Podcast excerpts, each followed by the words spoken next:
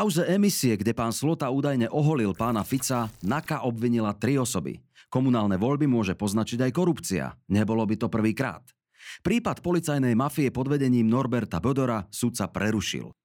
O témach, ktoré sa týkajú korupcie na Slovensku, dnes budeme hovoriť s analytičkou Zastavme korupciu Kseniou Makarovou. Ksenia, vitaj. Dobrý deň, prajem. Slovensko v roku 2008 nevýhodne predalo emisné kvóty neznámej garážovej firme a prišlo tak o desiatky miliónov eur. Za biznisom, ktorý sa udial ešte v roku 2008, mal byť údajne Ján Slota, ktorý sa podľa nahrávky o utržené peniaze ani len nepodelil s Robertom Ficom. Prípad sa po rokoch znovu otvára. Po domových prehliadkách NAKA zadržala tri osoby. Za teplý vzduch tak možno niekto pôjde do chládku. Hú, kauza emisie, ja viem, že to je známa vec, ale povedzme si, e, teda ešte sa tak vráťme, čo sú to tie emisie a ako sa dajú predávať. No možno to bude znieť prekvapujúco, ale obchod s emisiami by mal prioritne slúžiť na reguláciu znečistenia vzduchu. Čiže vlastne bol vymyslený preto, aby sa kontrolovalo, koľko emisí sa dostane do ovzdušia a podniky a štáty dostali kvóty, koľko môžu vypustiť. Mm-hmm. A tie štáty, ktoré sa správajú zodpovednejšie a ušetria časť emisí, ich môžu predať inému štátu. A vlastne tak si aj zarobiť na zodpovednosti. Na Slovensku žiaľ obchod s emisiami má negatívnu konotáciu, pretože vlastne my sme na tom veľmi prerobili ako štát. Dobre, ak teda tomu dobre rozumiem, tak Slovensko vyprodukovalo e, menej emisí ako mohlo a ten zvyšok e, pán Slota, Slota predal. Áno? Ako, ako a komu? Nebol to priamo on, bol to jeho minister životného prostredia za SNS a predali sme vlastne časť emisí a nepredali sme ich priamo, ako to robia iné štáty inému štátu, ale my sme ich predali síce po cenu, ale neznámej schránkovej firme, garážovej firme. Mm-hmm. A, čiže sme na tom prišli zhruba o desiatky miliónov eur, zhruba o, o necelých 50 miliónov eur, lebo sme sa potom rýchlo dozvedeli, že tá neznáma firma ich veľmi rýchlo niekoľkonásobne drahšie predala ďalej. OK, ale my vraj teda nie sme jediní, ktorí prišli o peniaze e, a o milióny eur. E, o peniaze vraj prišiel aj pán Fico. Je to tak? Áno, o tomto sme sa dozvedeli z bizarnej nahrávky e, v kancelárii generálneho prokurátora, bývalého generálneho prokurátora Trnku, ktorý si nahral rozhovor s ministrom Jánom Počiatkom a nahral si ho na šperkovnicu, ktorú mu požičal jeho kamarát Marian Kočner. Ten je čo, toho času už uh, odsudený aha, za kauzu zmenky. Áno, a tá nahrávka vyšla aj na YouTube, aj na Spotify. Môžeme si z nej teda kúsok pustiť. Ešte pýta ovolil do piči, lebo nedal mu z toho polku, ale nejak iná to domotal cez piču. Úplne No, e, Ksenia, tak e, povedz nám, ako sa ti to počúva? Mne sa to už nezdá ani smiešné, e, pretože sa z očí v oči dozvedáme, aká obrovská bola vtedy korupcia na Slovensku. A môžem k tomu len povedať to, že hollywoodskí scenáristi by nám závideli, že stačí prísť na Slovensko a sledovať, čo sa tu od vraždy Jana a Martiny odkrylo. Aha. No ale niečo sa v tom prípade aj pohlo. Uh, prečo až teraz? Tá kauza bola vyšetrovaná hneď potom, ako sa prevalila, ale skončila sa známou policajnou formulkou skutok nebol trestným činom. Mm-hmm. Ale vyšetrovanie sa obnovilo v Lani pretože sa prekvapivo našli nové dôkazy a našli sa pri razii u IT oligarchu Jozefa Brhela v úplne inom prípade. Čiže tam sa objavili nové prípady, mm-hmm. policia začala, začala na základe ich vyšetrovať a tento rok boli obrovské razie na strednom a západnom Slovensku a z toho vznikli tri stíhania troch osôb troch osôb a vieme si aj povedať, že kto to je, tie tri osoby? Zatiaľ to nie sú žiadne veľmi zvučné mená. Nesiaha to ešte tak vysoko, ako by sme si možno želali, mhm. ale ono to nie je nič neštandardné, že sa najskôr ide od ľudí, ktorí sú priamo podpísaní pod nejakými dokumentmi a tak ďalej. A tvoj osobný pocit, Ksenia, z toho celého jaký? Že ostane to iba pri týchto troch, alebo to pôjde aj ďalej? To sa ťažko predikuje. E, môj osobný pocit je e, pozitívny už len v tom, že sa opäť začalo vyšetrovanie. Verím viacej v objektívnosť tohto vyšetrovania ako toho predošlého, pretože mám pocit, že teraz policia je oveľa nezávislejšia a nebolo by to prvýkrát, kedy by sa policia vlastne cez nižšie úrovne dostala postupne k vyšším obvineným a známym zvučným menám. No dobre, tak dúfajme, že to tak bude. Ja v to verím. Blížia sa komunálne voľby, kde si volíme starostov, primátorov a županov na najbližšie 4 roky. Posledné voľby poznačila aj korupcia. Hlasov chtiví starostovia si v niektorých obciach kupovali priazeň obyvateľov aj za čučo. Volebná urna tak doslova pochovala riadne hlasy ľudí, ktorí chceli zodpovedne voliť. No, e, počkaj, počkaj. E, e, chceš povedať, že korupcia sa môže týkať aj e, takýchto volieb? To čo sme? My sme niekde v Rusku, alebo e, v Bielorusku, alebo kde sme? S komunálnymi voľbami a korupciou má Slovensko početné skúsenosti, či už to bolo uplácanie za cigarety, potraviny, zľavové kupóny, ale máme už aj príklad spájaný s aktuálnymi sobotnými voľbami. A je to z gemerskej obce Roštár, kedy sa vlastne podozrivý snažil za potraviny alebo 50 eurové bankovky uplatiť voličov. No to už je takéto čerstvé? Áno, to je také čerstvé. Dokonca ho sudca e, ponechal stíhať väzobne, pretože Aha. E, u neho predpokladal alebo videl dôvody na pokračovanie v jeho trestnej činnosti. Dobre, to znamená, že ak ja túto sobotu pôjdem voliť, tak môže sa stať, že tie voľby e, nebudú transparentné? Tak eh, ak by si ten pocit mal, tak máš niekoľko možností, eh, na koho sa obrátiť a kde to nahlásiť.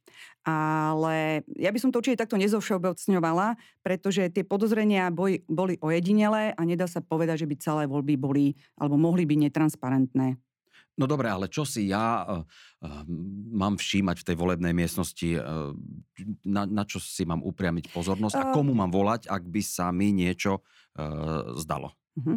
Čo sa týka tej pozornosti, tak možno by som sa sústredila skôr pred volebnú miestnosť, či tam napríklad niekto nepostáva, vychádzajúci ľudia mu neukazujú nejaké fotky na mobile alebo mu neodozdajú nejaké papiere a že či on im niečo nerozdáva, uh-huh. čo by mhm. mohlo indikovať, že ich za niečo môže odmeňovať. Aha.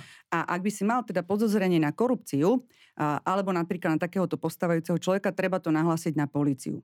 Ak by si mal podozrenie, že napríklad si nerobí svoju prácu e, zákonne nejaký člen komisie, alebo že sa manipulovalo s volebnou schránkou, tak to treba nahlásiť na centrálnu infolinku, ktorá už funguje niekoľko dní. Dobre, a teraz ma zaujíma, že aký trest e, hrozí za to, keby sa niekto pokúšal voľbami manipulovať?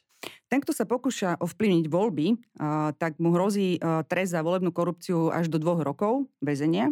Ak by si ty prijal takýto úplatok, aj ti to dokázané, že si zmanipuloval voľby alebo nevolil si mm-hmm. podľa vlastného svedomia a vedomia, ano. ale podľa iných motivácií za úplatok, tak by ti hrozilo väzenie do jedného roka. Tieto tresty sú ale vyššie, keď na, ak napríklad manipuluje voľby politik. Mm-hmm. A teraz si môžeme, Ksenia, tak iba v skratke povedať, že čo sa na Slovensku kde volí a v akých mestách sa kto volí a e, koho vlastne občania na Slovensku budú voliť? Tento rok sú tie voľby trošku komplikovanejšie, pretože sú prvýkrát spojené, čiže volíme si starostov v obciach, primátorov v mestách, ale zároveň aj županov. To je to spojenie? Starosta, starosta... Čiže obce a mesta plus župy. To je to spojenie. To je prvýkrát nové, predtým sme to volili osobitne. Aha. A Paradoxne to môže pomôcť tým župám, pretože doteraz bola účasť v župných voľbách veľmi nízka, 20 až 30% čiže mm. naozaj každý piaty, každý tretí išiel voliť. V mestách bola doteraz volická účasť pod 50 čo tiež nie je žiadna sláva, tak uvidíme, ako to bude tento rok, aj keď tie prieskumy ukazujú, že napríklad v Bratislave sa nechystá voliť tretina voličov a v Košiciach tiež až okolo 40 Dobre, a je nejaký rozdiel medzi napríklad, koho budú e, voliť e, ľudia v Bratislave a koho budú voliť napríklad ľudia v Trnave? Áno, Bratislavčania a Košičania budú mať až 6 hlasovacích lístkov, pretože si budú voliť poslancov mestskej časti a starostu mestskej časti, budú si voliť primátora mesta a poslancov mesta, ale budú si voliť, voliť aj župana a poslancov do kraja. To sa týka Bratislavy a Košic. V mm-hmm. ostatných mestách a obciach si budeme voliť starostov a primátorov a županov poslancov tam aj tam. Čiže 4 lístky. A to, to je hrozná robota. Kde, kde ja mám spoznať všetkých týchto ľudí? Neviem, či sa to dá vypočuť všade, ale robili sa rôzne diskusie aj e, v rôznych e, televíziách, aj rozhlasové diskusie s kandidátmi na županov, Aha. s kandidátmi na primátorov. Napríklad aj nadácia Zastavme korupciu a jej komunita, čiže mladí ľudia uh, okolo nadácie robili diskusie s kandidátmi na primátorov všetkých krajských miest. No tak držme si palce a teda a snad žiadne tresty nebude treba v sobotu. Uvidíme. Doteraz história je taká, že sa veľmi tá volebná korupcia nepreukázala. Skončilo to napríklad v prípade Rómov, ktorí aj priznali, že dostali od cudzích ľudí listočky s kandidátmi vopred napísanými, Aha. tak sa to vyhodnotilo, že to bola volebná pomôcka. Prečo sa to tak vyhodnotilo? Dobrá otázka, akurát ju smeruješ zlým smerom. Mala by si spýtať e, iných orgánov.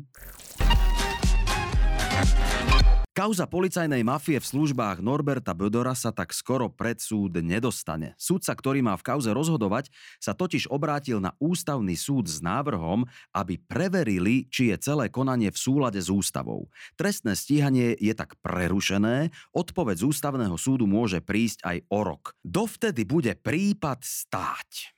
No s Bohom, veď to je asi tá najväčšia uh, korupčná kauza, akú sme tu uh, kedy mali. Alebo sa mýlim? Súhlasím, že ide o, určite o jednu z najväčších korupčných kauz na Slovensku, pretože nám opisuje, že namiesto toho, aby policia nezávisle vyšetrovala to, čo sa má, tu skupinka ľudí na čele s oligarchom Norbertom Böderom podľa polície a podľa doterajších zistení mala rozhodovať, čo sa bude vyšetrovať a čo sa nebude vyšetrovať, pretože to takto niekomu vyhovuje. A fakt, o akú významnú kauzu ide, ilustruje už aj, už aj zoznam mien obvinených, keď tam popri Norbertovi Bodorovi figuruje napríklad bývalý policajný prezident Tibor Gašpár, bývalý šéf NAKA, čo je elitná zložka policie, uh, Hraško, je tam napríklad bývalý špeciálny prokurátor Dušan Kováčik a tak ďalej. Čiže tí všetci sa v tej, sú v tej kauze obvinení. No veď to je to, že toto sa konečne e, dostalo do rúk policie a teraz, sa, teraz, teraz to súd sa posiela na ústavný súd, že či je, to, či je stíhanie tohto zločinu v súlade s ústavou? Áno, presne tak. A čo sa tomu pánovi sudcovi nezdá? V zásade sa sudca priklonil k námietkám obžalovaných, ktorí dlhodobo e, kritizujú, že prípad dozoruje špeciálna prokuratúra. Pretože mm-hmm. vidia v tom konflikt záujmov. Kauze je stíhaný bývalý špeciálny prokurátor Dušan Kováčik a teda kauzu dozorovali de facto jeho podriadení. A zároveň v kauze uh, ako poškodený súčasný špeciálny prokurátor Daniel Lipšic, čiže vlastne kauzu dozorujú jeho podriadení.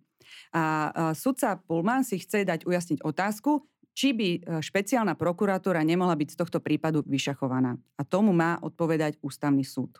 Dobre, a e, ty si čo o tom myslíš? Urobil pán sudca dobre? Ako urobil? Tak má na to právo, na takýto krok. Uh-huh. V každom prípade uh, dosiahol to, že sa prerušilo stíhanie aj, možno aj na rok, pretože ústavný súd nemá lehotu, do ktorej musí rozhodnúť. A medzi tým, e, čo bude s pánom Bodorom? On bude normálne na slobode? Pán Bodor bol vo väzení pol roka, vyšiel z neho v januári minulý rok, ale nebol vo väzení bezobne stíhaný v súvislosti s touto kauzou, očistec, ale bol e, vo väzení v súvislosti s mega kauzou možnej korupcie v polnospodárstve dobytkár. A áno, aj v súčasnosti je stíhaný teda na slobode. Na súdy sa zatiaľ dostavil, čeli no. viacerým kauzám. OK, no tak dúfajme, že ústavný súd teda v tejto veci rýchlo rozhodne. Je tam ešte možnosť, že rozhodne skôr najvyšší súd. Uvidíme, to sú také už právnické procesy. E, tak e, dúfajme, že ústavný súd rýchlo rozhodne a že my budeme rozumne voliť v sobotu. Tak ja v to pevne verím, držím voličom aj um, sudcom palce a vidíme sa. Áno, Ksenia, ďakujem pekne, že si prišla. Ja ďakujem za pozvanie. Majte sa pekne. Thank you.